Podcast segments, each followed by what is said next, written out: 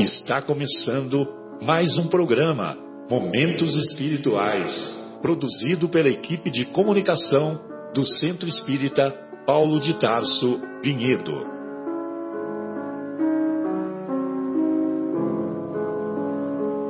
Se guardas contigo o estigma do sofrimento, indagando pela solução dos velhos problemas do ser e da dor, se percebes a nuvem que prenuncia a tormenta e o vórtice traiçoeiro das ondas em que navegas, vem conosco, estudemos a rota de nossa multimilenar romagem no tempo, para sentirmos o calor da flama de nosso próprio espírito a palpitar imorredouro na eternidade e acendendo o lume da esperança, perseveremos juntos em exaltação de alegria que Deus, o Pai de infinita bondade, nos traçou a divina destinação para além das estrelas.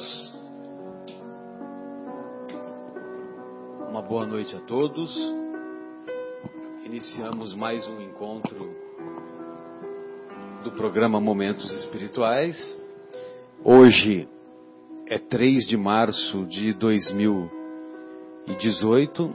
Estamos ao vivo, direto do estúdio da Rádio Capela FM 105,9. Hoje é 2 de março, verdade, João, muito obrigado. E estamos o dia inteiro, iniciando. Marcelo. Foi 2 de março o dia inteiro. Foi 2 de março o dia inteiro, inclusive está acabando. É, é, interessante, sabe, Fábio, que a, eu fiquei com 3 de março porque amanhã aniversariaria uma, uma pessoa muito grata ao meu coração, que é a minha avó, a avó Lola. Que, juntamente com minha mãe, né, quando você mora com a mãe e com a avó, né, então a participação é duplicada, né? E então eu eu estava lembrando disso agora, né, 3 de março e acabei me equivocando. E então o nosso programa é produzido pelo Departamento de Comunicação do Centro Espírita Paulo de Tarso, aqui de Vinhedo, e hoje estamos na companhia da nossa querida Fátima. Obrigado, Fátima, do nosso querido João, do nosso querido Fábio e do nosso infatigável Guilherme. Não é assim, Bruno? Um grande abraço para o nosso querido Bruno Eustáquio. E hoje iniciaremos o estudo do capítulo décimo, décimo sexto de O Evangelho segundo o Espiritismo, capítulo intitulado Não se pode servir a Deus e a Mamon. Então, vale a pena nós lermos duas passagens das anotações dos evangelistas. As duas anotações são do evangelista Lucas e em seguida nós daremos início à, tentativa de refletirmos um pouco mais sobre o Evangelho de Jesus.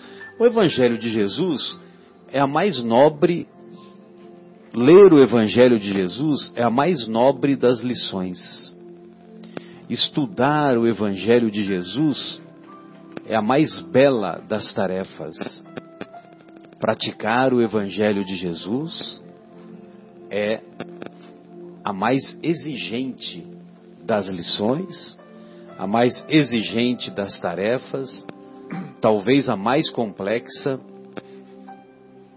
talvez a mais dolorosa, não dolorosa no sentido é, de sofrimento, mas sim de mudança de comportamento, mas ao mesmo tempo é a mais libertadora das tarefas.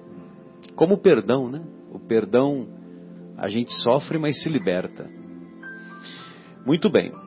Então, nesse capítulo Não se pode servir a Deus e a Mamon, nós vamos encontrar duas passagens, duas anotações do evangelista Lucas. É, a primeira é no capítulo 16, versículo 13. E a segunda é no capítulo 18, versículos 18 a 25. E essa segunda passagem também se encontra nas anotações de Mateus e nas anotações de Marcos. Muito bem.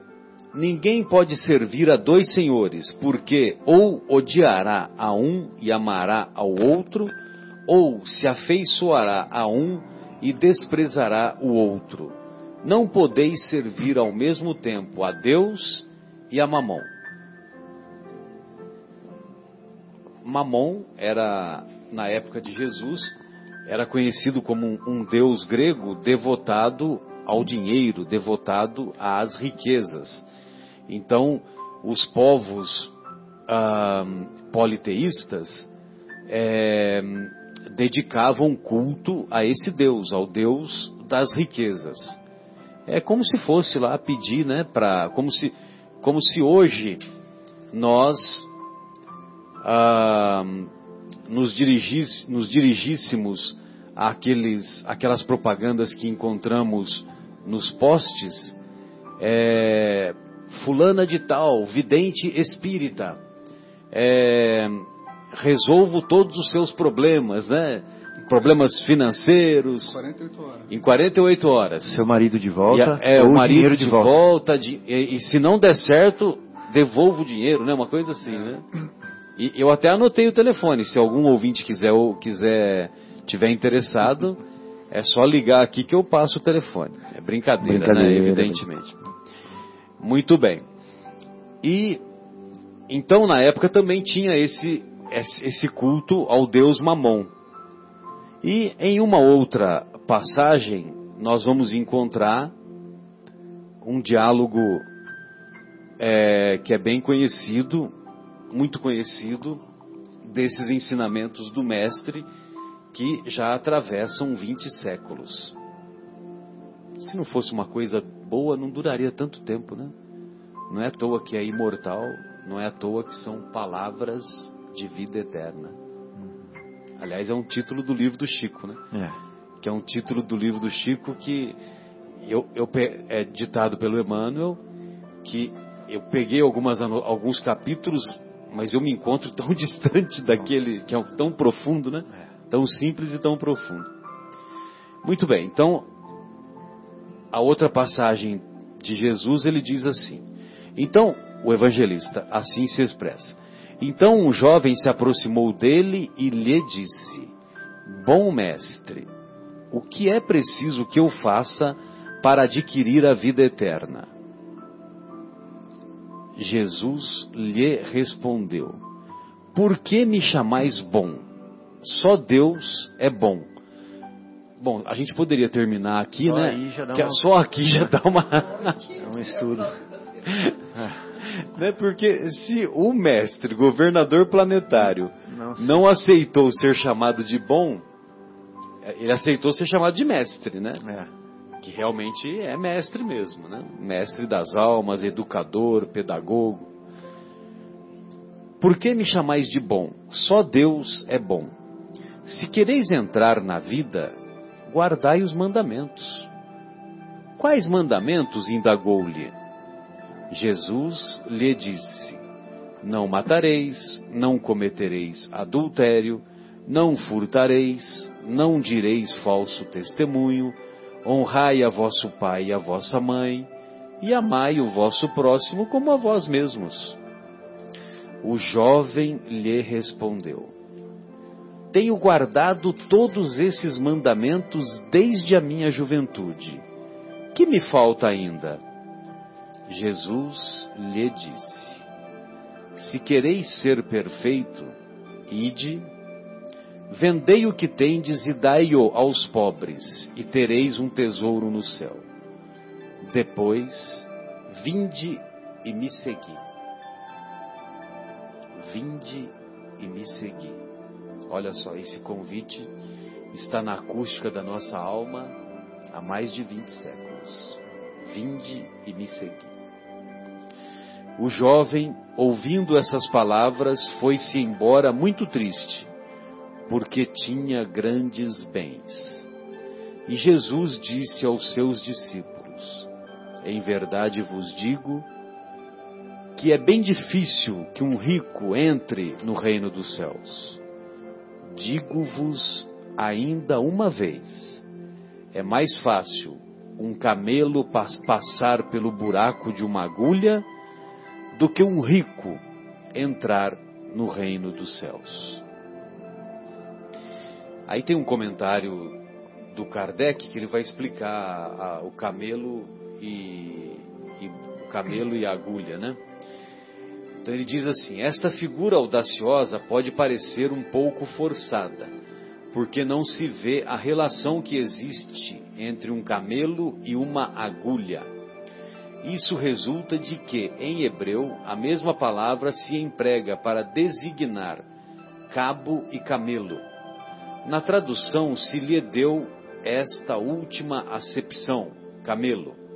É provável que a primeira era a que estava no pensamento de Jesus. Ela é, pelo menos, mais natural.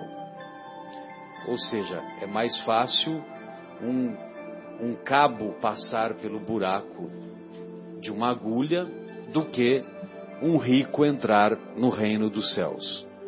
Ou seja, são poucos os ricos que bem utilizam a sua é, a sua fortuna em benefício do próximo, em benefício da coletividade e, evidentemente, como ele coloca os interesses da coletividade acima dos próprios interesses, isso vai lhe render uma, é, uma, um passo a mais, né, um degrauzinho a mais na escalada espiritual.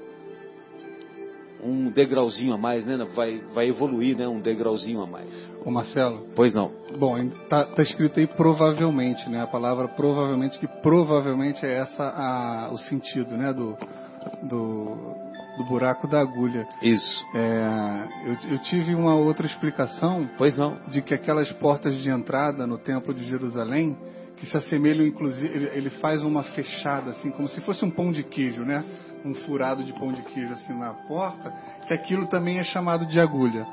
E que eventualmente Jesus estava se referindo ao camelo passar naquela entrada, que normalmente os camelos vinham muito carregados e era difícil realmente ele manobrar para entrar ali. Interessante, né? É. Essa explicação, quando você morou quando lá em Tel Aviv? Eu morei lá, no, numa viagem que a gente fez até Jerusalém, um que guia... o pessoal explicou, né? Um guia contou essa da corda aí, é, é, do buraco da agulha mesmo, e também deu essa outra interpretação dizendo que poderia ser uma ou outra, que eles não têm é, registro histórico comprovando qual delas, né? Interessante, né?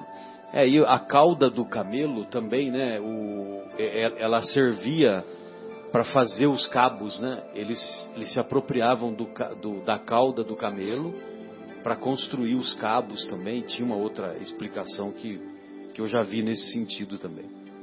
De qualquer maneira, ele quis dizer que é muito difícil um rico entrar no reino dos céus.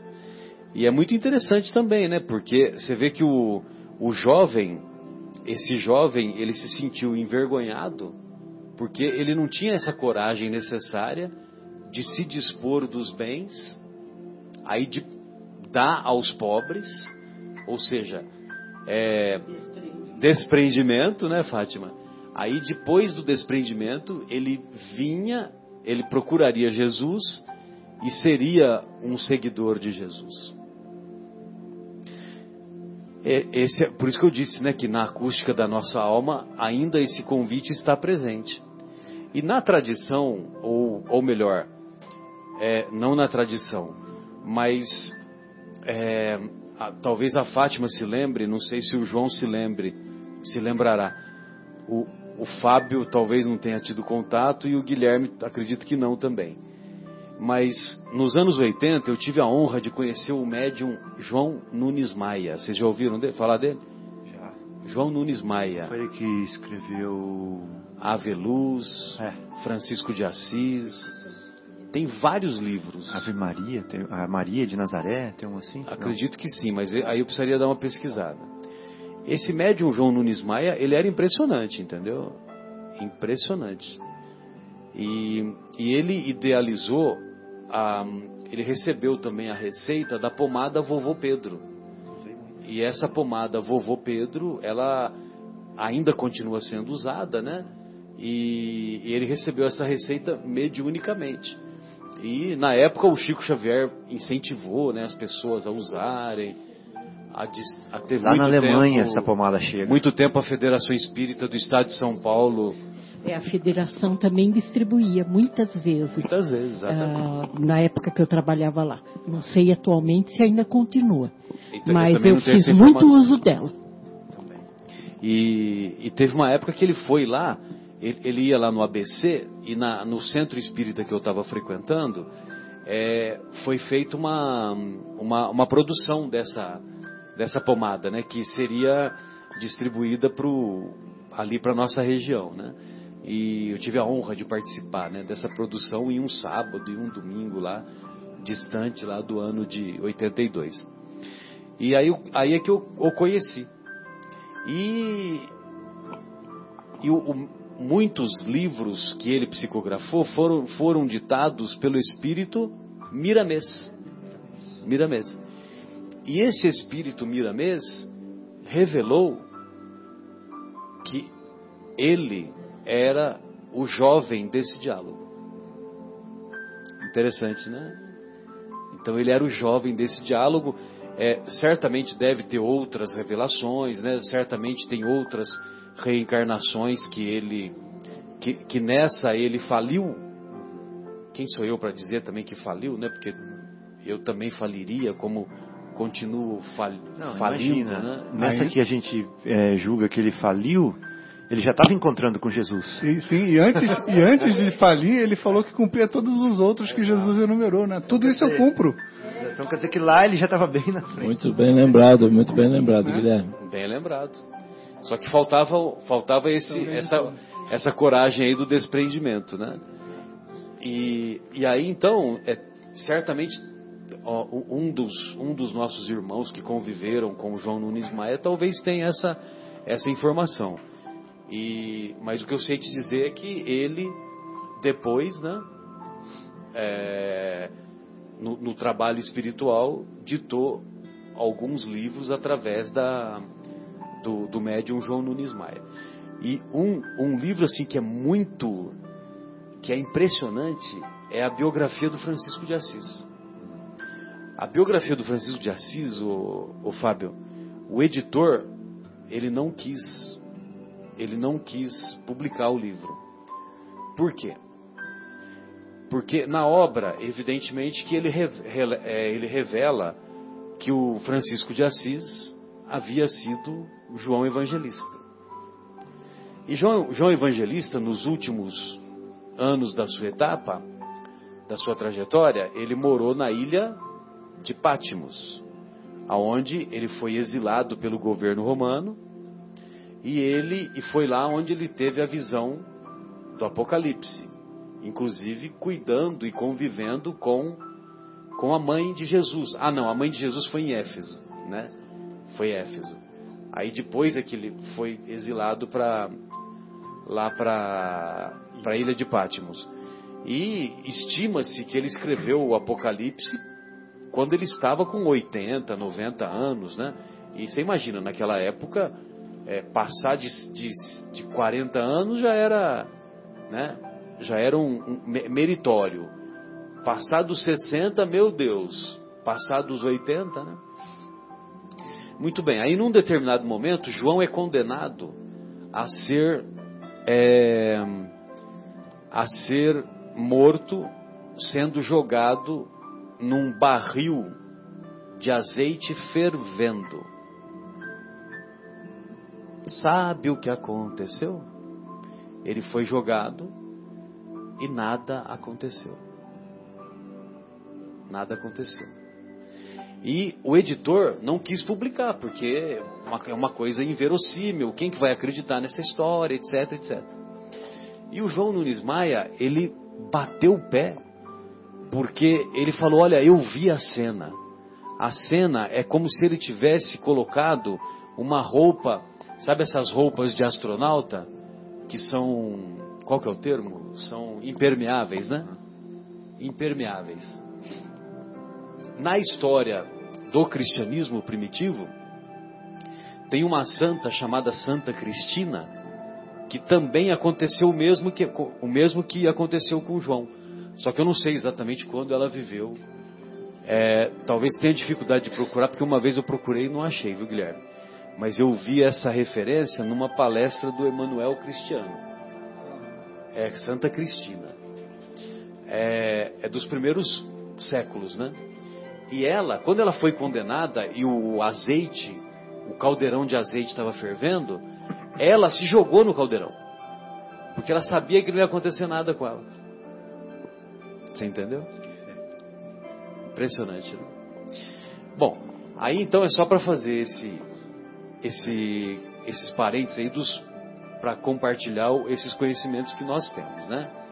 E mas entrando no mérito do, do pensamento que Jesus diz não se pode servir a, de, a dois senhores, é, que é um pensamento tão simples, né?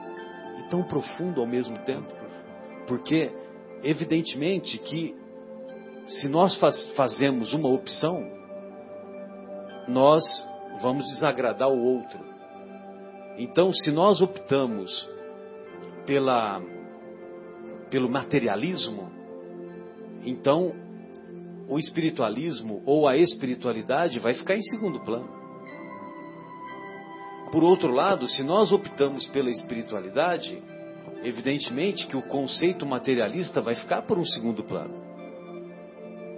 E aí, cabe a nós fazermos as escolhas, as escolhas corretas. Por exemplo, nós temos muitos amigos gratos ao nosso coração que, uh, que muitas vezes nos convidam para participar de confraternizações, confraternizações regadas a bebida alcoólica, regadas a comidas, aquela comilança tal. Não que não que não seja agradável participar disso, mas muitas vezes o excesso desses encontros muitas vezes, devido ao seu amadurecimento, já não, já não é uma coisa que nos motiva, né? Para participar mais ativamente. Estou dando um exemplo, né? Evidentemente, estou dando um exemplo. Então, por exemplo, se nós escolhemos pela, pela sexualidade mal empregada, nós, evidentemente, que vamos desagradar pessoas da nossa convivência, e aí? Qual que, qual que é a escolha correta? Então, evidentemente que não se pode servir a dois senhores. Se nós optamos por pautar a nossa vida em busca do dinheiro, em busca de enriquecer, por outro lado, nós vamos deixar as coisas espirituais em segundo plano, a busca do conhecimento, a, a busca da prática das virtudes no segundo plano, porque nós estamos direcionando para a, a parte financeira. Então, evidentemente que não se pode servir a dois senhores. Então é um pensamento tão simples e tão profundo. Pessoal, gostaria de ouvi-los, né? Fiquem à vontade e nós temos, vamos desenvolver aí o tema. Uma vez eu estava sentado num aeroporto, esperando a hora do avião, e naquela época a gente não ficava pegando o celular ainda, sabe, para ficar olhando o WhatsApp. Então eu estava assim, meditando. Acho que a gente meditava mais, né, antes. Ficava observando. E aí, olha só que me chamou a atenção. Uma moça empurrando uma senhora, uma velhinha, numa cadeira de rodas. Eu estava num aeroporto nos Estados Unidos. Era isso aí. Você vê uma cena tão simples, é. tão, tão, tão, singela e tão linda, né? É. Ao mesmo tempo. Então, aí essa moça veio, passou devagar, empurrando essa velhinha numa cadeira de rodas. E aí eu liguei o meu olhar é, analítico, né? Eu olhei no braço da senhora, olhei na, na roupa da senhora, olhei nos, como se diz em espanhol, em los aretes, sabe, nós, é, nas pulseiras, bracelete, brinco, cabelo, roupa, sapato, a cadeira de roda em si. Aí eu olhei na moça. Eu vi como que estava a roupa da moça, a postura, o jeito dela olhar para a senhora, dela empurrar, dela parar, dela conversar com a senhora. E qual que foi a minha divagação? A divagação foi o seguinte: qual que é o motor dessa moça? É Deus ou é mamão? Quando ela estava empurrando essa senhora. Né? E eu fiquei assim um pouco é, decepcionado, porque eu queria achar que era Deus o motor. Eu queria achar que ela estava fazendo isso por amor, por carinho, por querer se sentir útil, por querer fazer o bem, por querer ajudar uma pessoa que estava incapacitada. Mas algo me dizia que não era isso.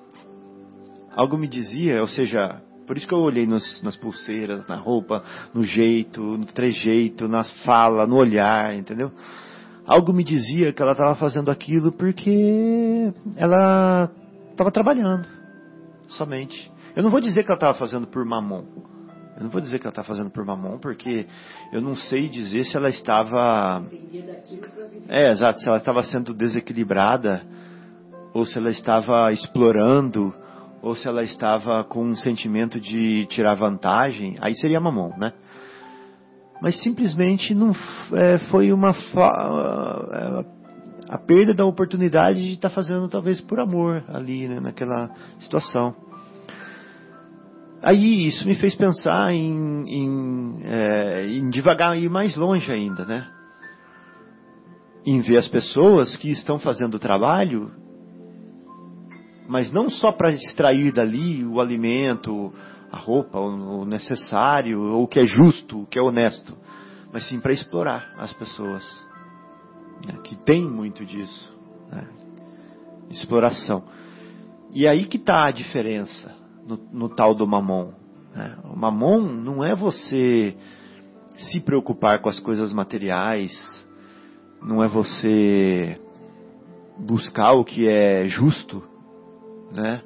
não é você é, manusear valores, manusear dinheiro de forma responsável e justa contigo e com a sociedade. Não é isso. O mamon é quando você você fica tão emaranhado nisso, você fica tão viciado nisso, você fica tão seduzido por isso, que você dá menos importância para, para o lado espiritual, que você dá menos importância para as coisas sublimes, para a meditação, para a prece, para o amor, para a caridade. Para o próximo, né? Para o próximo, para quem está ali próximo de você, né? Você fica seduzido, acho que essa é a palavra. É igual o, o navegante quando passa do lado da sereia. Né? Ele escuta o som da sereia. Canto da sereia. É, ele escuta o canto da sereia.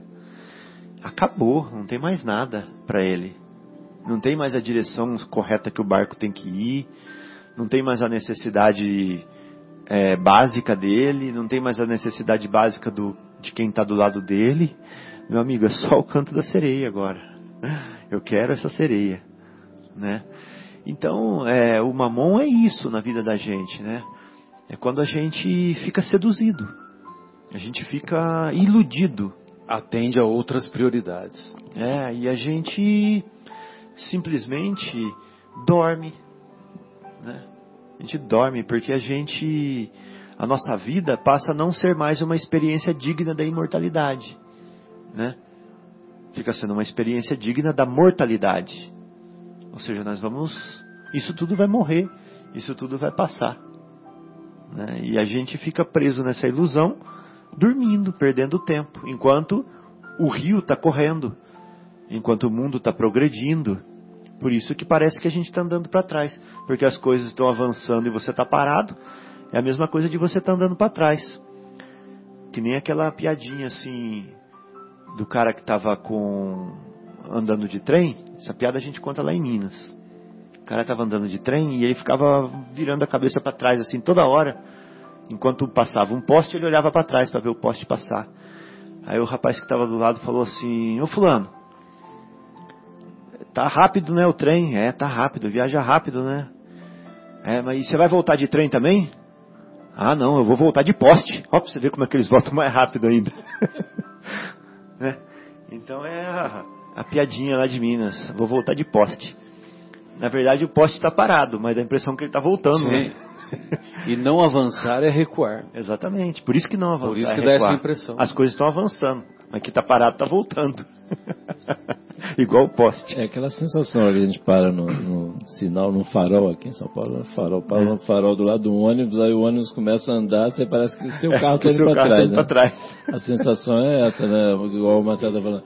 Exatamente, É. o, como o outro veículo está indo para frente, a sensação é. essa de que a gente está. Na realidade, a gente não regride, o espírito não regride, mas como todo.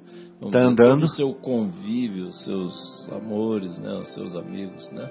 Estão indo para frente, tá, assim, entre aspas, estamos indo para trás. É. Então, é, só para fechar, então como, como que eu posso estar iludido? Como que eu posso estar emaranhado? Como que eu posso estar seduzido e ao mesmo tempo servindo a Deus? Né? Iludido, emaranhado na matéria, seduzido pela matéria e ao mesmo tempo ciente, consciente, lúcido servindo a Deus. Não combina as duas coisas, porque se eu estou seduzido, se eu estou iludido, se eu estou emaranhado, eu não estou consciente, né? Então, ou um ou outro. Agora, se você está consciente, se você está com a mente aberta, se você está conectado com os valores imortais, como que você pode estar iludido com os valores que morrem? Então, ou um ou outro. Né? É, Essa era a, grande chave da, da charada. E por isso que não dá para servir aos dois. E devemos nos deixar seduzir pelas coisas imortais. É, vamos lá então, Guilherme, fazer a nossa primeira pausa. Retornamos com o programa Momentos Espirituais e hoje estamos estudando o capítulo 16 de O Evangelho segundo o Espiritismo, capítulo intitulado Não se pode servir a Deus e a Mamon. Nós vamos fazer alguns comentários agora referente àquela passagem do, do publicano Zaqueu, que inclusive motivou a escolha da música pelo Guilherme. E, e aí nós vamos fazer algumas reflexões e eu gostaria de ouvi-los nesses seus comentários aí que você fez agora há pouco. Tá legal? Aqui- agora há pouco no, no intervalo. Eu estou me referindo aqui ao nosso querido Fábio. É Jesus na casa de Zaqueu. É uma passagem que se encontra lá em Lucas, no capítulo 19. E tendo Jesus entrado em Jericó, atravessou a cidade. Havia lá um homem chamado Zaqueu, chefe dos publicanos e bastante rico. O publicano simples, o publicano usual, já era rico. Aí você imagina o chefe dos publicanos. E, querendo encontrar Jesus para conhecê-lo, não o podia devido à multidão, porque era de estatura baixa. Foi por isso que correu adiante e subiu numa grande árvore para vê-lo, pois ele devia passar por lá. Essa grande árvore é conhecida como sicômoro, que na verdade é uma figueira típica da região, Família da Figueira.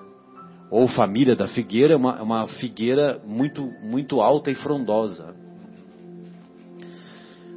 É, e tendo-o visto, e tendo Jesus chegado a esse lugar, aonde o Zaqueu tinha se colocado, levantou os olhos para o alto, e tendo-o visto, disse-lhe, Zaqueu, descei depressa, pois preciso ficar hoje em vossa casa.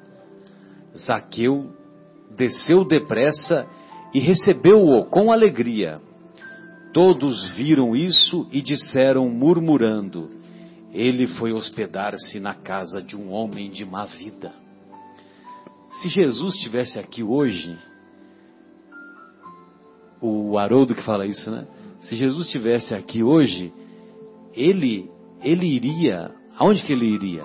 Ele iria assim fronhar lá naquelas favelas dos nossos irmãos equivocados que são estão envolvidos com o tráfico, ele ia se enfronhar nas penitenciárias, estender mãos generosas aos nossos irmãos equivocados da política que cometeram essas atrocidades que temos acompanhado. Ele ia estender mãos generosas aos psicopatas que cometeram crimes bárbaros dentro do no, no seio mesmo da, da própria família. Ou será que ele ia ficar escondido? Então, evidentemente, é, na, na época do mestre, que os publicanos eram ridicularizados, evidentemente que ele foi estender mãos generosas para os publicanos, para as pessoas ditas como uma vida, ou tidas como uma vida. Né?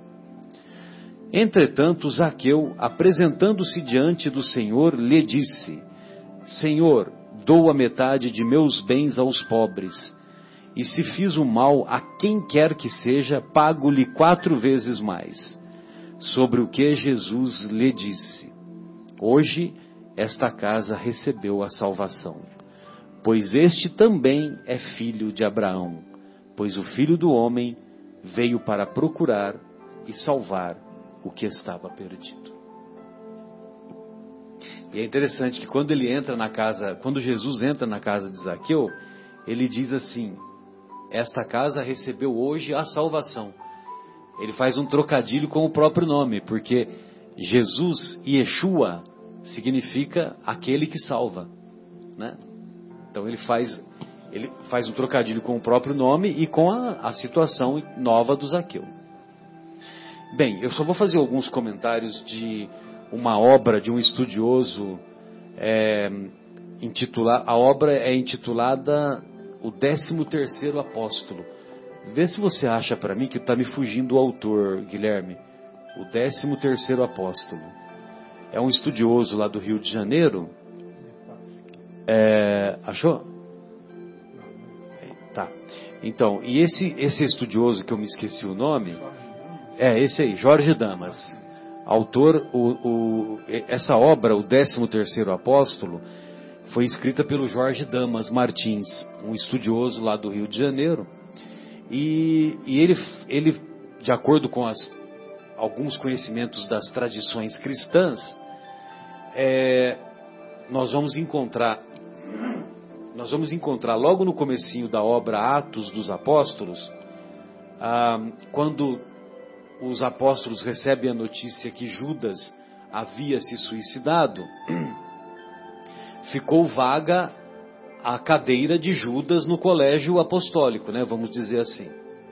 E, e havia dois nomes para preencher essa vaga. Um era Matias e o outro José. José. José é chamado Barsabás. Barsabás. E aí os apóstolos eles se reuniram e oraram para saber quem que eles iriam escolher. E na oração eles é, foram intuídos para jogar na sorte. Tipo assim, pegar a moedinha e jogar para cima, né? Porque os dois eram, eram muito queridos, aquela coisa toda. E acabou o décimo, a, a vaga do, do, de Judas acabou recaindo sobre Matias. De acordo com a tradição e de acordo com o estudo desse nosso querido Jorge Damas, esse Matias era o Zaqueu. Era o Zaqueu. Porque o Zaqueu havia, é, havia passado a. Certamente ele havia se despojado dos seus bens e havia seguido os apóstolos. E certamente também deveria ter contribuído com as obras dos apóstolos. Para nós que estudamos o, a obra Paulo e Estevão, nós vamos nos recordar que havia a casa do caminho. E a casa do caminho precisava de ajuda financeira, né? E um, um publicano tinha essa, essa possibilidade. Era costume mudar de nome, né? Quando eles se convertiam. E quando as pessoas, exatamente, quando as pessoas se convertiam, elas mudavam de nome. Entendeu? Alguns séculos depois, o, esse mesmo Matias, de acordo com as tradições do próprio Zaqueu, reencarna numa cidade é, numa cidade oculta, numa cidade pouco conhecida do interior do Ceará. Depois essa pessoa muda-se para o Rio de Janeiro, torna-se médico e fica conhecido como o médico dos pobres. Bezerra de Menezes, o médico dos pobres, o antigo publicano, chefe dos publicanos, rico, multimilionário da época, teve uma, uma existência brilhante, 20 séculos, quase 20 séculos depois, como Bezerra de Menezes, o médico dos pobres. Aquele que era muito rico ficou famoso entre os pobres. O, o Fábio, eu gostaria de ouvir a, os seus comentários sobre a música, né, que você estava fazendo, sobre essa música belíssima. É, é ela é cantada pelo Regis Danese. Eu não sei se a composição é do Regis Danese também. É o mais provável, né? Beleza. Na música ele fala assim, né? Sou pequeno demais, me dá a sua paz, né?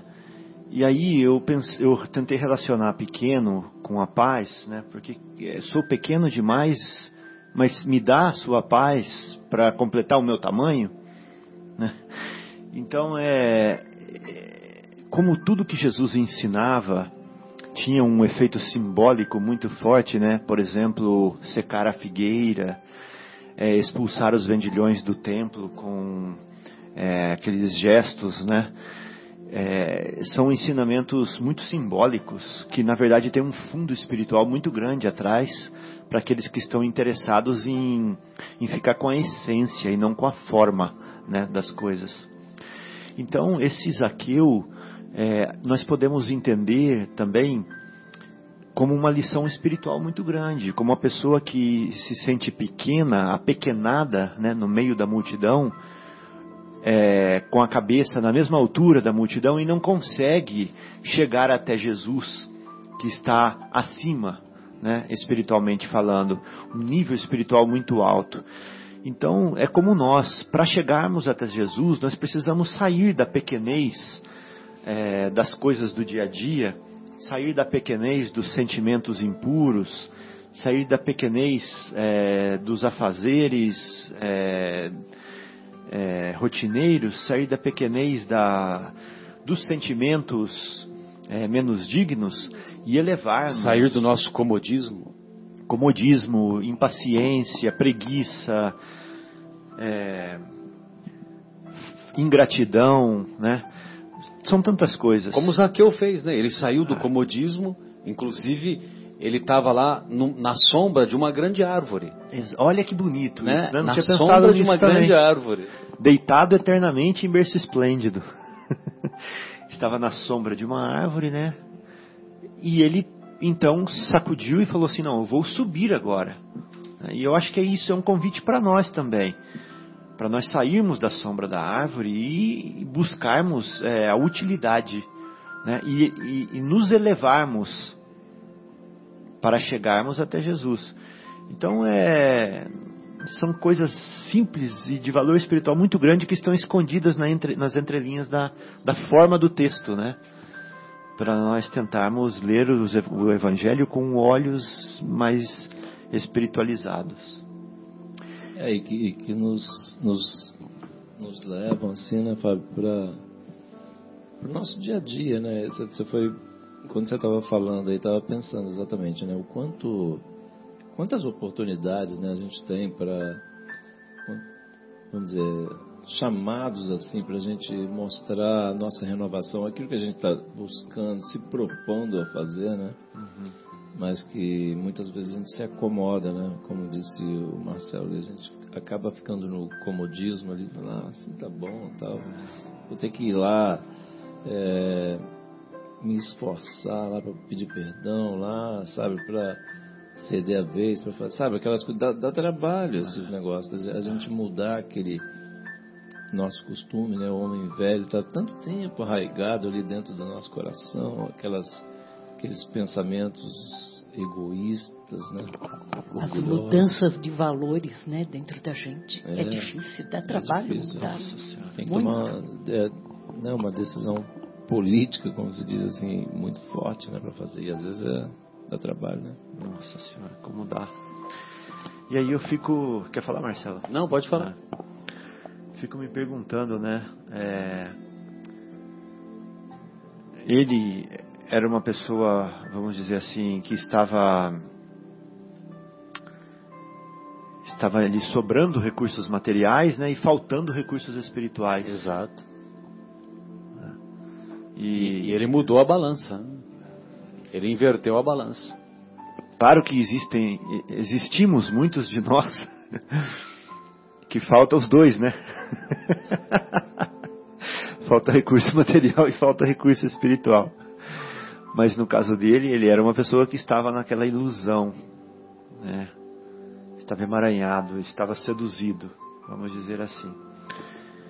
Mas que disposto a mudar, né? disposto a mudar. E, e já que nós estamos falando de. Você quer continuar nesse tema do Zaqueu? É, então, ah. só, só para lembrar, o, o, Fábio, que é, essa história, do, do, essa passagem do Zaqueu e esse capítulo de maneira geral, ele é um convite para que nós tomemos uma decisão, é. para que nós saiamos de cima do muro. Né? E, e isso lembra uma história que que eu ouvi uma vez, que foi muito marcante, né? Gozado que até hoje eu não lembro quem contou essa história, né?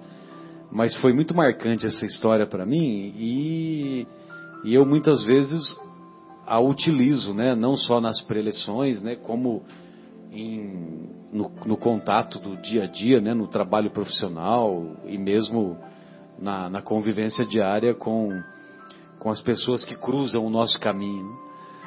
E então a história é a seguinte: um cidadão estava em cima do muro. De um lado estava o seu demônio e do outro lado estava o seu anjo. O seu anjo com, é, argumentava com aquele homem em cima do muro para que ele viesse para o lado do seu anjo, que era o, o lado do, do, desenvolvimento das virtudes, o lado da, da libertação íntima, o lado da espiritualidade, etc, etc. E após uma hora de argumentação, o seu anjo percebia que o cidadão que estava lá em cima do muro, e que pode ser qualquer um de nós, é, o cidadão que estava lá em cima do muro ainda não havia se decidido. Aí então o seu anjo dirige-se lá para o seu demônio e fala assim: Ô seu demônio, beleza? Tudo jóia? Tudo jóia. Então, é o seguinte, ó, eu estou aqui me esgoelando, tentando argumentar aí com o nosso cidadão para ele descer de cima do muro e vir para o meu lado aqui, né? E eu estou percebendo que você é que você está tranquilo, que você não está fazendo nenhuma argumentação é, combatendo os meus argumentos, etc, etc.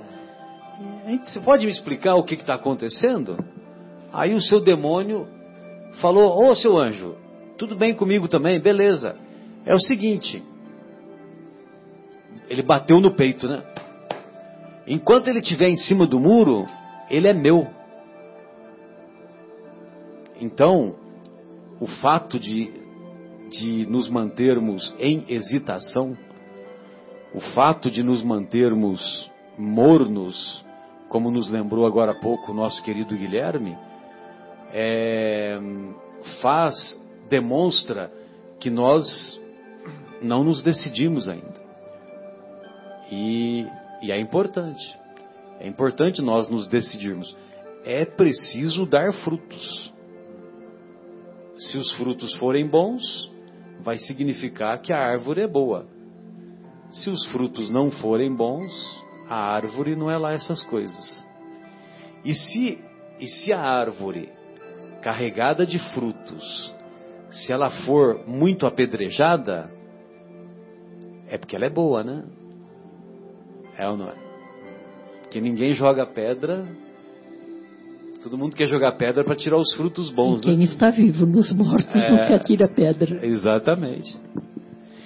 E então esse que era o comentário aí que eu gostaria de fazer para lá no, no Evangelho nós vamos encontrar numa outra situação Jesus diz assim: seja vosso falar sim sim, não não.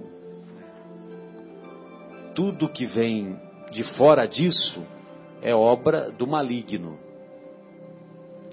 E lá no Apocalipse de João, o Apocalipse de João, se ele fosse escrito hoje, ele seria escrito assim: o Apocalipse, escrito por João, ditado por Jesus. Porque todo o Apocalipse é a revelação. Aliás, Apocalipse é uma palavra de origem grega que significa revelação, só isso. Né? A gente acha que é tsunami, que é tragédia, tal. Fim Apocalipse do mundo. é fim do mundo. Apocalipse é uma palavra de origem grega que significa revelação. E em hebraico é risaion. Aí já é o titio Severino Celestino, né, que, que ensina, né? Risaion é, em hebraico significa visão, mas visão espiritual. Então, uma visão profunda, né? Visão espiritual. E logo no começo do Apocalipse, então, João explica que ele esteve com o Senhor, o Senhor é Jesus. E Jesus lhe apresentou várias várias visões. E essas visões têm as interpretações. Tem muitas coisas que são difíceis de interpretar, muitos acontecimentos já ocorreram e que foram previstos, e alguns acontecimentos estão para ocorrer. Mas, num determinado momento, uma das igrejas lá, das sete igrejas, ela estava meio cambaleante, meio hesitante, que eu me esqueci qual das igrejas que é. É, acho que é Laodiceia, é a igreja de Laodiceia, que estava he- hesitante no seu, na sua trajetória, se colocava os princípios em prática ou não, né? E aí então Jesus diz, por isso que a gente diz, né? Por isso que a linguagem é de Jesus, né? Quando ele estava encarnado, ele disse: Seja vosso falar sim, sim, não, não. Quando ele dita o Apocalipse, ele fala: Eu não quero frio, ou melhor, eu não quero morno. Ou é frio ou é quente. Morno eu vos, eu vos vomitarei. Entendeu? Então, como aquela igreja, a, a igreja de Laodiceia, os cristãos, os cristãos que estavam lá naquela igreja, elas, eles estavam hesitantes, por isso que através da de João foi escrito isso. Então, dá para perceber que a que a linguagem é a mesma, né? Dá pra perceber e dá pra. E dá pra se sentir meio nessa daí, né? Fazendo parte do time dos mornos. 20, sé- 20 séculos, né, que, eu, que ouvimos esse convite, né, Nossa Fábio? senhora. Não quero descer do muro, não. É difícil. É, o que, o que Tá, nem o- tá difícil sair desse mundo. Tá.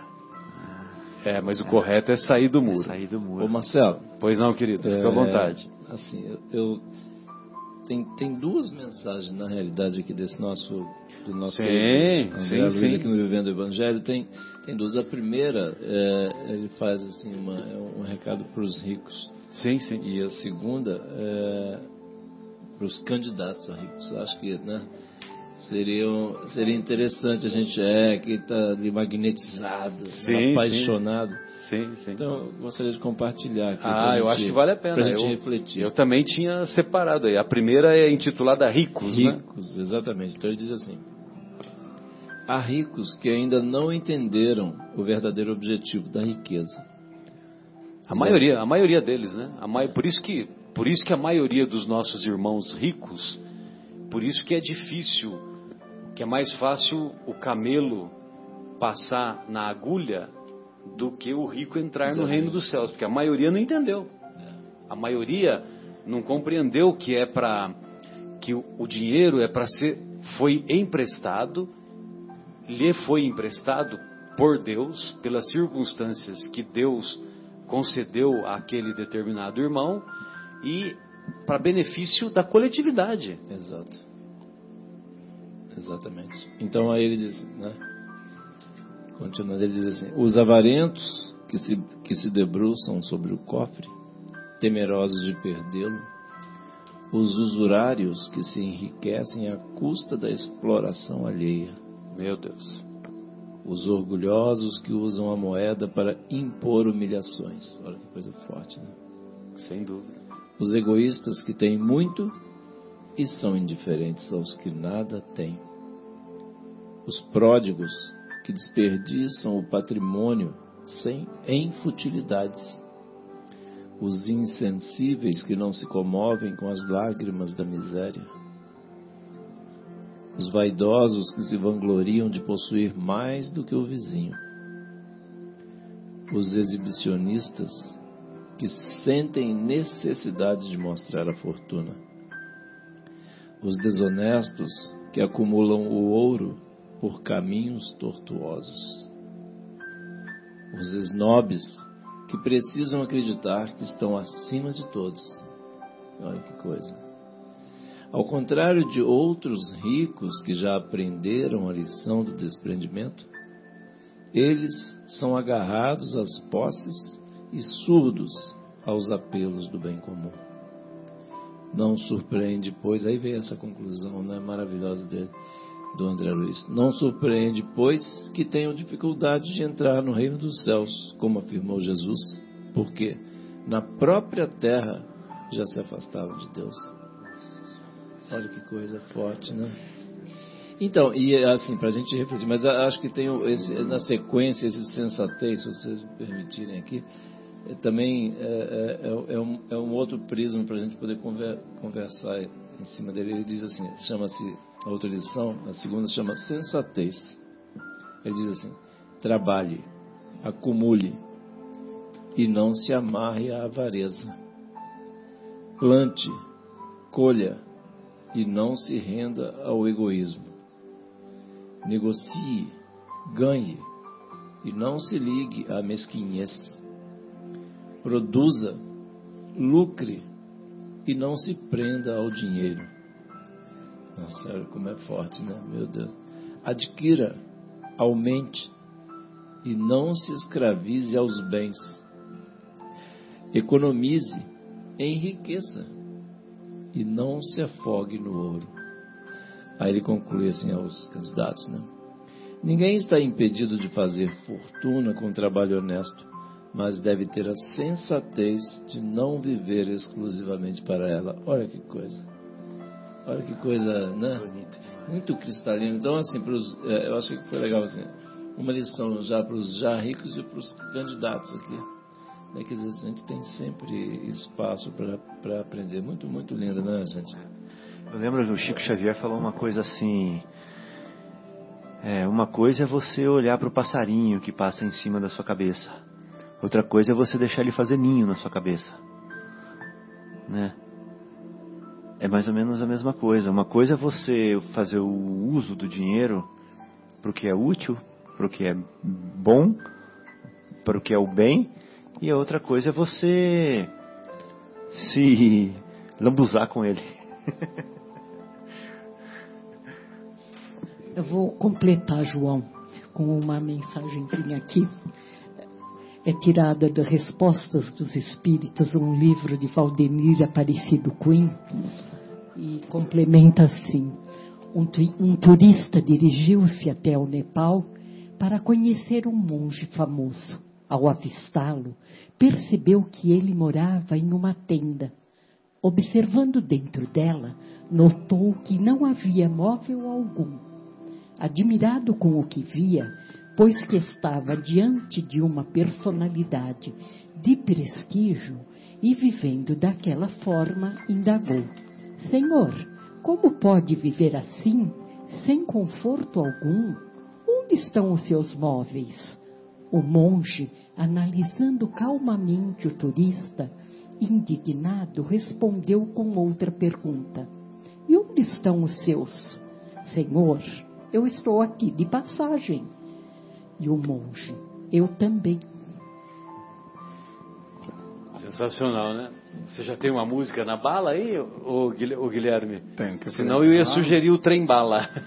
Tá na, tá na bala. Depois dessa história, né? tá na bala, né? Deixa para a última. Que hoje eu Tá estava descobrindo aqui é comemorado o, o Dia da Oração Mundial. São ce- 170 países que, que comemoram o Dia da Oração. Então, escolhi aqui, na voz do Fagner, a oração de São Francisco. Retornamos com o programa Momentos Espirituais, programa produzido pelo Departamento de Comunicação do Centro Espírita Paulo de Tarso. Estamos ao vivo, direto do estúdio da Rádio Capela FM 105,9, cujo telefone é 3876-6846. O nosso programa pode também ser acompanhado através do YouTube, bastando escrever CEPT Vinhedo. E também através dos aplicativos de podcast do seu smartphone. Smartphone é demais, né? O telefone inteligente. É, Então, através desses aplicativos, os nossos programas também podem ser acompanhados eu só gostaria de retornar um pouquinho lá no começo daquela, daquele encontro de Jesus com o jovem. Aliás, é muito comum a gente ouvir, né? Um jovem mancebo. Jovem e mancebo são a mesma coisa, né? Então, é, na verdade, é um, ou, ou você diz um jovem ou um mancebo. É, então, quando o jovem pergunta, é bom mestre, o que é preciso para alcançar a vida eterna? Tem alguns conceitos que são legais do judaísmo que vale a pena nós refletirmos. Então, o que é vida para o judaísmo e o que é morte para o judaísmo? Morte é quando você está afastado de Deus. Então você está morto. E vida é quando você está no caminho de Deus, indo em busca de Deus. A árvore da vida, jardim do Éden. Por isso que tem No centro do jardim. Exatamente.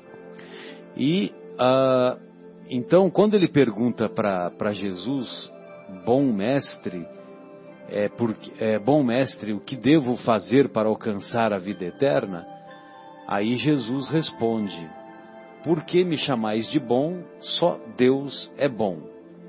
Se queres entrar na vida, então tá vendo? A receita para entrar na vida, a receita para seguir Deus, para se aproximar de Deus e não se distanciar de Deus, estar em comunhão com Deus, como dizem os nossos irmãos católicos, é ah, guardar, guardai os mandamentos, é não matareis, não cometereis adultério, não roubareis. E quando fala não roubareis, não é só roubar os bens materiais, é também não roubar os bens espirituais, não roubar a esperança do, dos nossos irmãos que cruzam a nossa caminhada, não roubar os seus, os seus bons, é, as suas boas intenções, os seus bons propósitos.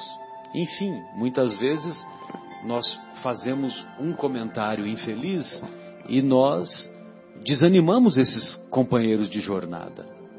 E Ao invés de estimular, ao invés de estimular, nós. Então, isso também é roubar. Isso também é não cumprir o mandamento, não roubareis. Não direis falso testemunho, honrai vosso pai e vossa mãe. Aí, quem disse que Jesus não, não, não falava que era para respeitar o, os pais, respeitar a família, né? Honrai, ele, ele reafirma aquilo que está no decálogo: honrai vosso pai e vossa mãe. Amai ao vosso próximo como a vós mesmos. Amai o vosso próximo como a vós mesmos já resume tudo.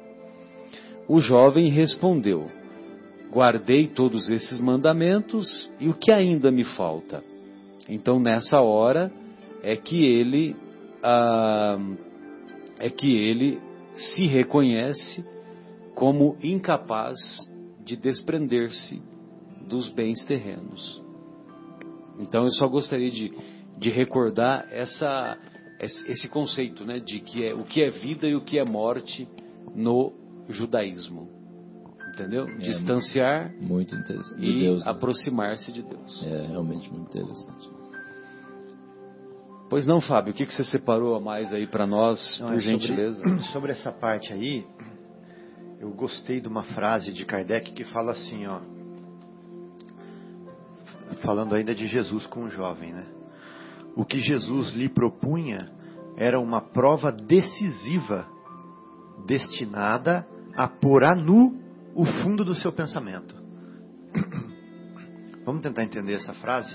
Decisiva exige decisão. Era uma prova decisiva para o jovem ali naquele momento, porque Jesus, quando olha no olho de uma pessoa, ele olha no olho espiritual, né? Ele está vendo o caminho, a trajetória daquele espírito imortal. E ele está vendo o momento, o momento é, psicológico que ele está vivendo, né? Ele está vendo o momento emocional, o momento sentimental. Ele está vendo está desnudando a pessoa com o olhar ali naquele momento. Então, olha o que Kardec fala: Jesus lhe propu, o que Jesus lhe propunha era uma prova decisiva, destinada a pôr a nu o fundo do seu pensamento. Ou seja, qual era o fundo do pensamento daquele jovem ali naquele momento? Qual que era a, o desejo central dele, da vida dele? como nós temos o nosso desejo central também. Né? Isso está no livro Ação e Reação, desejo de André Luiz. O desejo central, ou seja, o fundo do nosso pensamento. O fundo do pensamento desse jovem era. Eu falei em espanhol aquele dia aquela palavra, como que é mesmo? Que é em português? Estou tentando lembrar agora. É pessoa que vive atrás do dinheiro, mesquinha, como que fala? É... Avareza. É, que eu falei avarícia. É, exatamente, exatamente. É, exatamente. Então o fundo do pensamento, o fundo da. A, o motor daquele jovem era a avareza. E foi isso que Jesus desnudou ali naquele momento. Então isso é um convite para para mostrar para a gente o seguinte: se eu me encontrasse com Jesus agora, qual seria o fundo do nosso pensamento? Né? O que, que nos arrasta? Qual que é a nossa bola de ferro nessa encarnação, né? nessa vida? Nós temos. Pode ser é, a vaidade, né? é uma bola de ferro que não nos deixa alçar voo para o azul infinito da libertação espiritual. Então eu achei interessante isso. Ele fala assim aqui, ó, quando a virtude não chega até a abnegação. Então a virtude desse jovem era cumprir os mandamentos. Mas era, ela era limitada. Exato. Então vamos ver se a gente está igual àquele jovem. Primeiro, né, qual seria o fundo do nosso pensamento? Qual, seria, qual é o nosso desejo central? Em segundo, a virtude daquele jovem não chegava até a abnegação. Será que a nossa chega? Né? Marcelo, será? Não é para responder, tá? Por favor. Não é para responder. Mas será que a gente seria capaz de deixar o de mais valoroso que a gente tem nessa vida, como por exemplo a nossa profissão, né? Para ir trabalhar como um Francisco de Assis ou alguma coisa assim, né? Será que a gente. Ou deixar uma pessoa cara? Pra, Família, é, própria família. para seguir Jesus? Eu acho que eu, Eu falei- eu não estaria pronto. Então, é- essa Então, que é a grande pergunta. Julgar aquele rapaz? É, essa é a grande pergunta. longe até dele. Quando no nosso lar, o governador de nosso lar, daquela cidade espiritual que André Luiz relata no livro de mesmo nome, institui que a alimentação vai ser mais frugal a partir de certo momento, o que, que começou a ter? Começou a ter contrabando de comida grosseira Revolta, né? do umbral através das câmaras de regeneração, através do departamento de comunicação. Porque as pessoas não estavam prontas ainda para a mudança. Né? Isso é um exemplo só que eu estou dando. Né? Uma, uma... Mas nós não estamos prontos para essa mudança, principalmente se a mudança exigir abnegação. O que é abnegação, Marcelo? Exatamente. Negar-se a si próprio. É. O que que é ab? Esquecer de si próprio. É. Ab é para fora. Colocar os interesses dos outros acima dos seus. Exato. Negação, negar, né? E ab, de mim, para fora. Ou seja, negar a mim mesmo. né? Então, quando a virtude, a virtude, a gente pode até ter virtude, mas a verdadeira virtude chega até a abnegação. Foi o que o rapaz não foi capaz de fazer. E aí a gente fala assim, oh meu Deus, esse moço, coitado, ele não conseguiu, né? Mas calma lá, isso é pra gente que ele está falando, não é pro moço. É pra mim que está falando isso. Eu que estou lendo isso aqui agora, estou me sentindo igualzinho o moço. Exatamente. Né? Olha, eu não me senti nem igual ao moço. Porque ele fala aqui que o resto ele já conseguiu É. e eu não.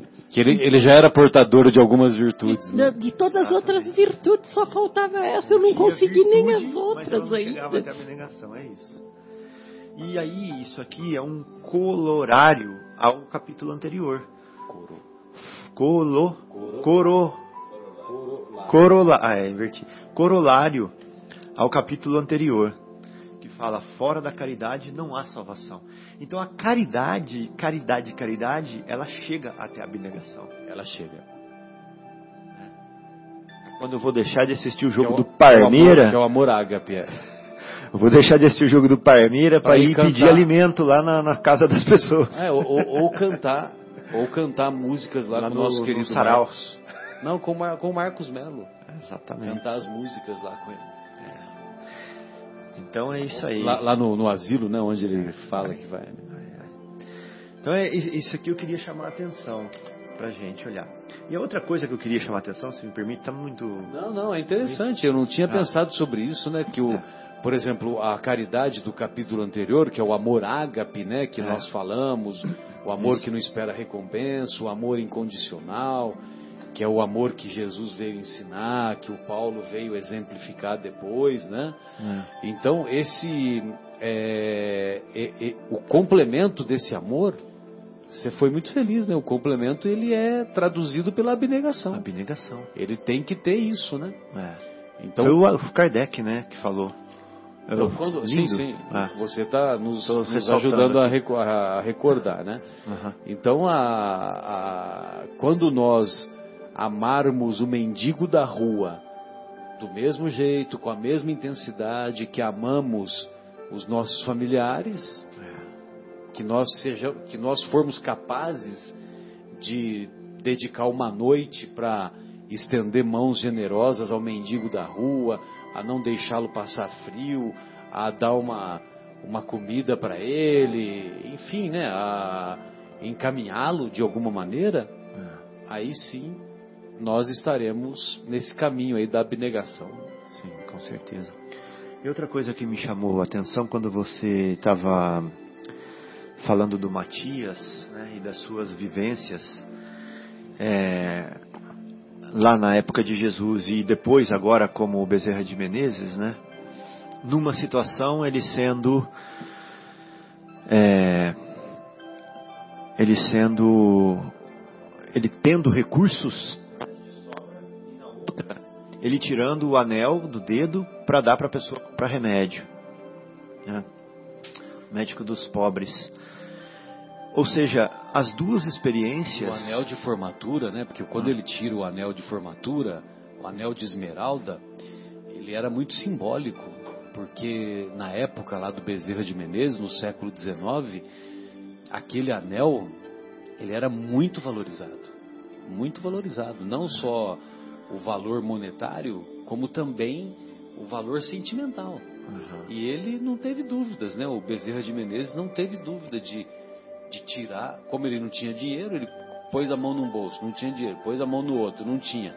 Aí ele viu que ele tinha um anel, aquela mãe não tinha dinheiro para comprar o remédio, aí ele deu o anel É, e ele morreu paupérrimo, né? é. Morreu paupérrimo. Então, é, duas reflexões que eu queria fazer em cima disso daí, né? Que as experiências, seja ela na riqueza ou na pobreza, são dignas. Né? Nós podemos torná-las dignas, as duas. Nós aprendemos coisas diferentes nessas situações diferentes. Por exemplo, na riqueza. Sem dúvida, né? Porque não é porque o cara é pobre, só porque é pobre ele é virtuoso. Exato. E só porque ele é rico, ele é, ele é desprovido de virtudes. Exatamente. né? Então a gente tem que lembrar disso, né? Ah, porque o, se o fulano é ah, veio da pobreza, então ele é cheio de virtudes. Não, às vezes não. Exatamente. Às vezes, às vezes é um cara orgulhoso, às vezes é um cara é, revoltado, É. entendeu? Uma pessoa revoltada, né? Porque tanto, tanto pode ser do- na experiência masculina quanto na feminina. Então eu queria falar que é, eu queria falar que alguns exercícios da pobreza são a esperança, exercício, né? Enquanto você está na pobreza para você exercitar. A administração dos seus recursos na escassez, a resignação, por exemplo, esperança de que Deus vai suprir, saber esperar, aprender a confiar, né? aprender a administrar pelo pouco, economizar, valorizar, que é diferente de conformar-se, né? É você aceitar ativamente. Conformar-se é, é- é- é- é você ficar passivo. Falar assim, ah, eu aceito e não faço mais nada. Não, não, não. Você tem que aceitar passivamente. Aceitar e sempre querer melhorar. Né? Agora, o risco da pobreza é a revolta. A pessoa se revolta, fala assim, eu não aceito. Por que, que outro tem eu não tenho? Não é verdade? E alguns exercícios da riqueza são o poder. É um exercício você exercitar o poder com justiça, com amor. Justiça e amor é a mesma coisa, né? Quer dizer, é, andam juntos. Quero isso que eu quis dizer. Exato. Na, na visão do judaísmo é a mesma coisa. É a mesma coisa. É. Ah, então. Poder, administração na abundância. Um era administração na escassez, agora é administrar na abundância. São duas lições diferentes. Uma coisa é eu administrar sem ter, e a outra coisa é eu administrar tendo muito. Né? E um outro exercício da riqueza é a abnegação.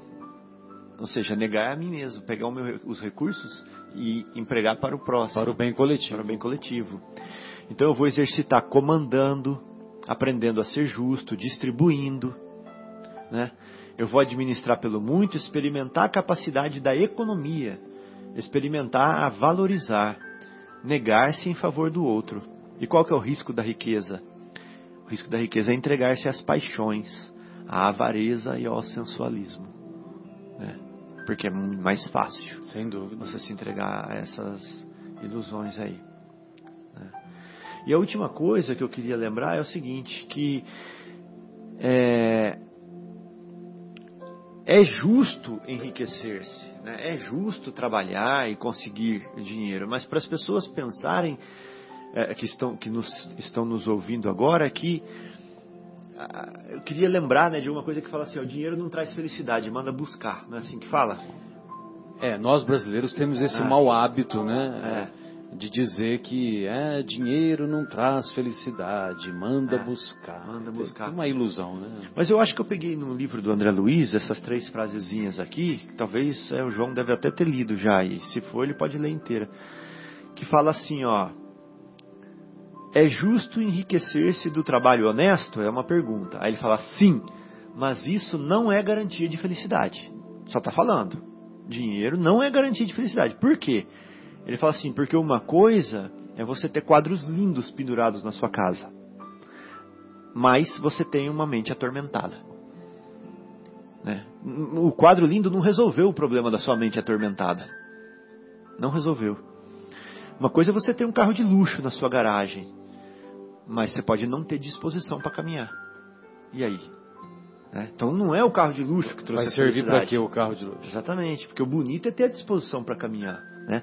Outra coisa é você estar com uma comida cara em cima da sua mesa, mas a outra coisa é você não ter prazer de comer, né? Então não é a comida cara que te traz a felicidade, é o prazer de comer. Olha que coisa linda, eu achei tão Sensacional. fantástico isso. Sensacional mesmo. É, isso é a felicidade que o André Luiz está falando. Isso é a felicidade. Nossa, eu achei sensacional. Eu queria guardar essas três frases aqui para quando alguém vier falar assim para mim, é, dinheiro manda buscar a felicidade. Mas a hora que ele falar eu vou esquecer. Não, mas aí você lembra É. do, do, do XR3, o Escort XR3, né? Eu lembro. Você lembra do Escort XR3? Conversível. Conversível, É. vermelho, Nossa, do tudo. década de 80. Era tudo. Como nós invejávamos os nossos irmãos que Nossa. passavam com ele. O Escort XR3 era tudo de bom. Eu, eu eu invejava bem menos, é o Passat TS. Nossa, Passat. Passat É. TS, tá vendo? Ah. Ah, legal. branco e preto, né? Branco e preto. É. A Ó, Fátima está dizendo que ela teve um Escort branco e preto. Mas o que eu quis dizer com o Escort XR3, ah, para você não esquecer, viu, Ah. Fábio, é que é assim, o cara podia, pode estar com o Escort XR3, vermelho, conversível, e tá em profunda depressão. é. Entendeu? Carros nunca me trouxeram alegria e Sim, felicidade, não. sem O que dúvida, eu falo Fátima. sempre, sempre comento. Ah, o não, que eu quero eu é que ele ande, é, me é. leve passear para onde eu precisar ir. Lógico. Mas ah, me trouxe até muitas tristezas. Sim, nós estamos refletindo, né? É. Evidente. Imagina aquela boquinha de pessoa fresca quando olha pro caviar no prato e aquela vontade de comer daquele trabalhador pesado quando vê aquele torreminho. Pega o... Ou então faz o arroz, feijão, fa- é, ovo, faz aquela, aquela mistura, né? Né? Como é que é que a gente faz? É, Mexidão lá, como é que é? é, como é que é que a gente mexe? Requentado? né? Não, não, você vai misturando, né? Arroz, é, feijão, põe Chamam ovo. comida de pedreiro, né? Isso, Mistura Vai tudo. requentando tudo. Se tiver uma covinha, então, meu Deus. Então, Meu Deus, que maravilha. Mas ah, dentro desse assunto, a, questão dos 267 De do O Livro dos é, Espíritos. Sim, ela diz: muitas pessoas desejam grandezas e riquezas, mas não o será, por certo, como expiação nem como prova. E sem dúvida, a matéria deseja essa grandeza para gozá-la, e o espírito a deseja para conhecer-lhe as vicissitudes. Exatamente. Que é mais ou menos isso que o Fábio né? falou, né? Exatamente, por isso que eu lembrei da questão. Exato. E tem mais uma aqui. Frase do André Luiz. Aves delicadas gorjeavam nas altas ramagens das árvores, que balançavam verdes e lindas, como ofertas vivas da terra ao céu sem nuvens. Vou ler de novo essa frase para vocês tentarem pegar o espírito dela. Como a gente tem que estar naquele espírito do prazer de viver. Olha só. Aves delicadas gorjeavam nas altas ramagens das árvores, que balançavam verdes e lindas, como ofertas vivas da terra ao céu sem nuvens.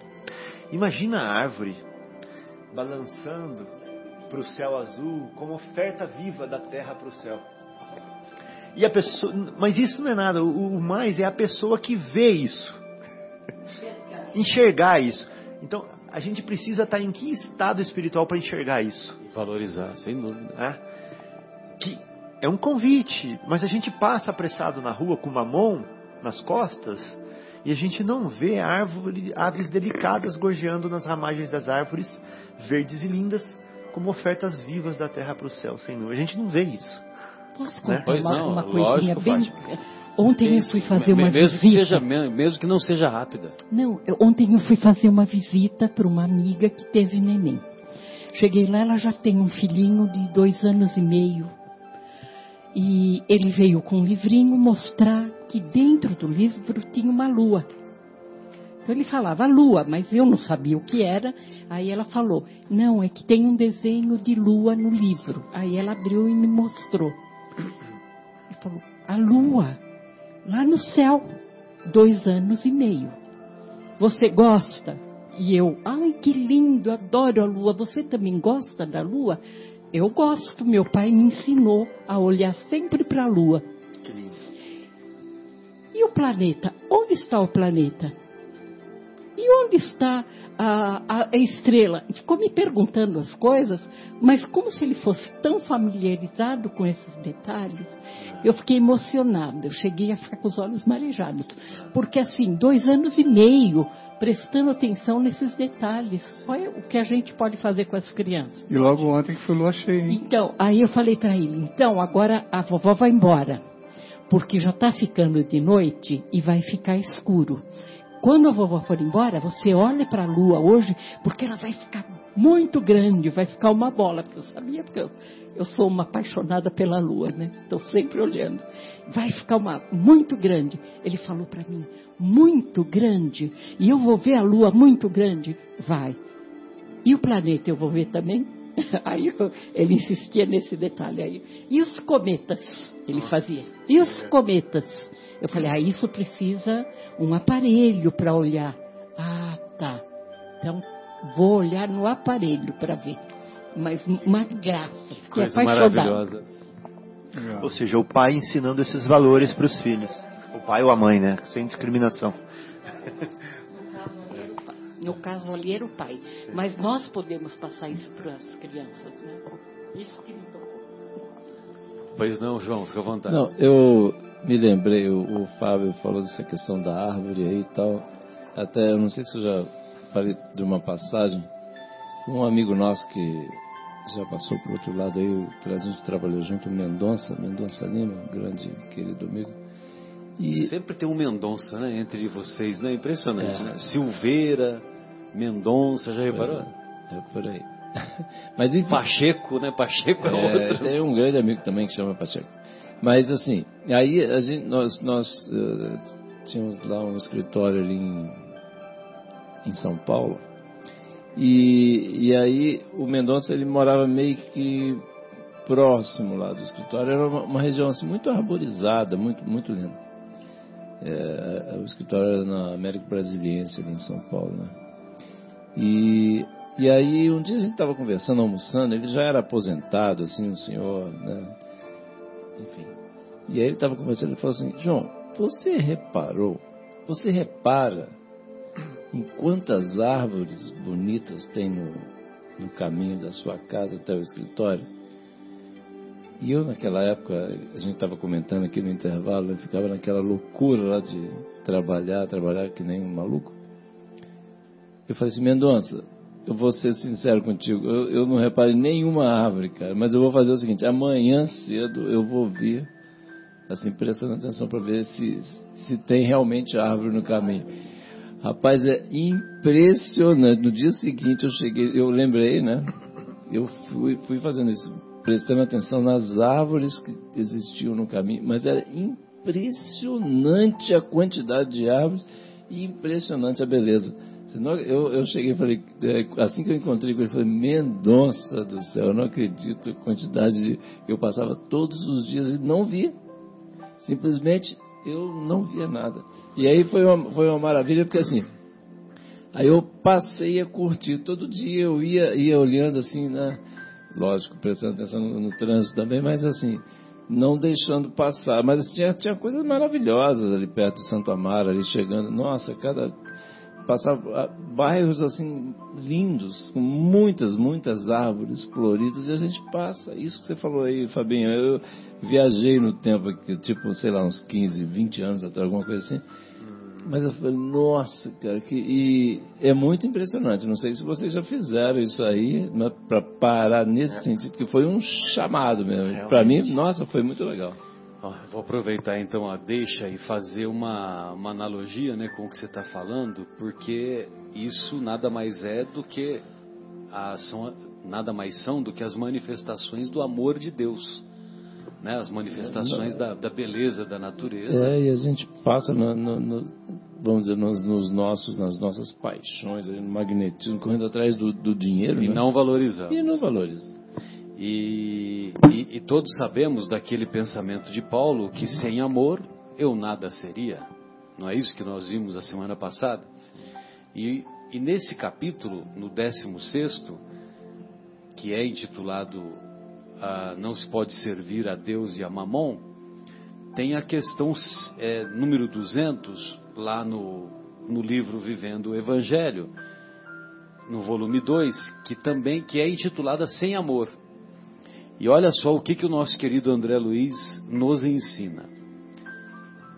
Ninguém está impedido de possuir algo. Todos podemos possuir. Não há mal nenhum em possuir bens materiais. Possuir poder. Mas o poder sem amor é orgulho. Então, a equação poder menos amor é igual orgulho. Autoridade. Também podemos possuir autoridade.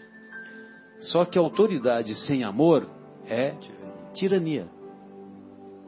Então, autoridade menos amor é igual a tirania. Prestígio. Mas o prestígio sem amor é vaidade. Influência. Mas influência sem amor é interesse. Olha só. Nossa, muito bom, né? Influência sem amor é interesse. Podemos ter influência. Qual que é o problema de influenciarmos os outros? Quando eu não tenho amor, Qual que é o problema? É, exatamente. Se, Tô querendo tirar vantagem. exatamente. Queremos tirar vantagem se não temos amor. Podemos possuir cultura? Podemos. Mas a cultura sem amor é arrogância. Então, se nós, para os nossos irmãos lá, se nós falamos de Jesus, pregamos o Evangelho, mas não temos amor, Estamos sendo arrogantes. para eles o, o tempo vai mostrar que nós nada mais éramos do que arrogantes. Podemos possuir força, mas força sem amor é destruição. Podemos possuir defesa, mas defesa sem amor é vingança. Podemos possuir direito, direito com D maiúsculo, direito, mas o direito sem amor é injustiça. Sensacional. né? Nossa senhora. O pegou lá em mesmo, cima pra trazer pra gente. o mesmo acontece com o dinheiro. Ninguém está impedido de ter riqueza, mas a riqueza sem amor é avareza. Avareza. Avareza, ou avarícia em espanhol. Pois não, João?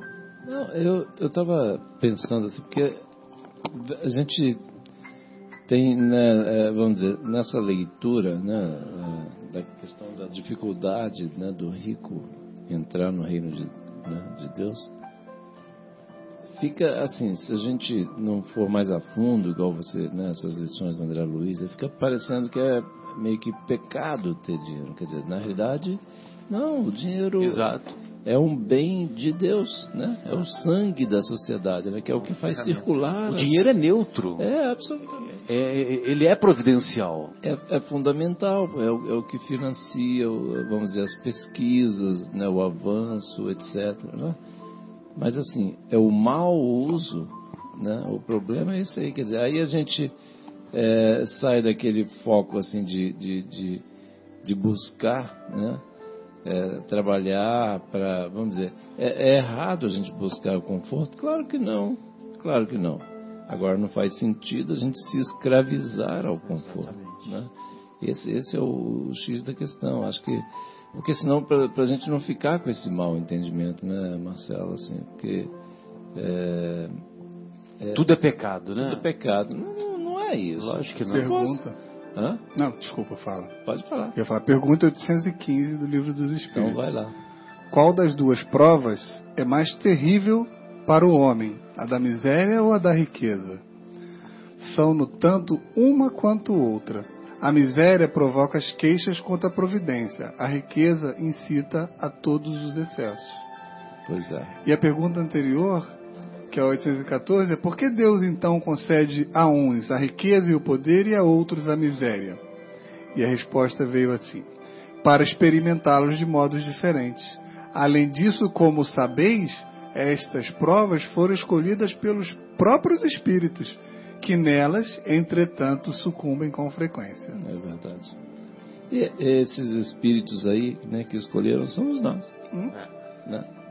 Simplesmente nós escolhemos exatamente. Foram, é, muitas vezes os nossos mentores nos indicaram, sugeriram, ó, oh, tá precisando fazer isso, isso, isso. A gente aceita, concorda, só que se revolta, né? esquece. Quem é o homem da, da parábola do samaritano que foi abatido pelos ladrões? A parábola do bom samaritano, ela tem identificação, né? Tem o sacerdote, tem o levita, tem o samaritano. E quem que é o homem que descia de Jerusalém para Jericó? É cada um de nós. Certo? É cada um de nós. E o, o, o jovem que nós falamos no início também, que, que foi o, o exemplo da passagem, também nós podemos nos enquadrar nele. Sem dúvida. Essas lições de Jesus são, como o Fábio bem disse aí, né, que assim tem um alcance espiritual, né? Inestimável. E, e, e, inclusive assim é tão importante, como você falou também, né, Marcelo, que está aí super atual, né, desde super que Jesus atual. veio e tal, nos falou e a gente ainda está tentando entender até hoje. Mas assim, acho que é, é, é, um, é um ponto que eu, eu acho que é sempre legal a gente ver assim que assim não tem nada de errado e absolutamente tem nada de errado no dinheiro assim, né? Sem assim, dúvida.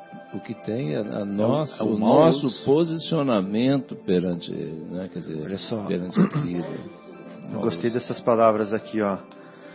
É, o problema não é o, não é o dinheiro, né? O problema é quando ele é, o dinheiro passa a ser o nosso Senhor amimado e acariciado, que se Sim. torna depois o nosso tirano.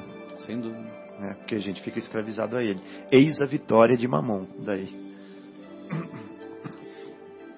Mas, como a vida é um eterno aprendizado, evidentemente que nós vamos usar essas reflexões que todos tivemos aqui ao longo desse programa de hoje para, é, pelo menos, nos esforçarmos para colocar os interesses coletivos acima dos nossos interesses pessoais, dos nossos interesses individuais. Nós queremos deixar um abraço carinhoso a todos os corações que nos ouviram e desejamos com sinceridade que essas reflexões, do, essas reflexões do nosso programa possam ser úteis a todos os que nos ouviram. Um abraço carinhoso a todos, boa noite. Fátima, suas despedidas. Boa noite a todos os ouvintes. Foi um prazer enorme estar aqui. Que tenham uma semana abençoada por Jesus.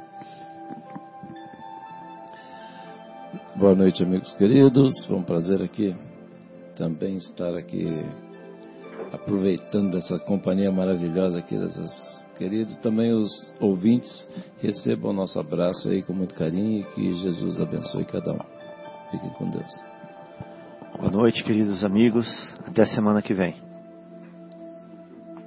Pois não, Guilherme. E aqui o Guilherme se despedindo. Então, Marcelo, depois da vinheta, a música Trembala, como você pediu. A vida é trembala, parceiro. Você está na ZYU 604, Associação de Desenvolvimento Cultural e Artístico do Bairro Capela. 11 horas e 54 minutos.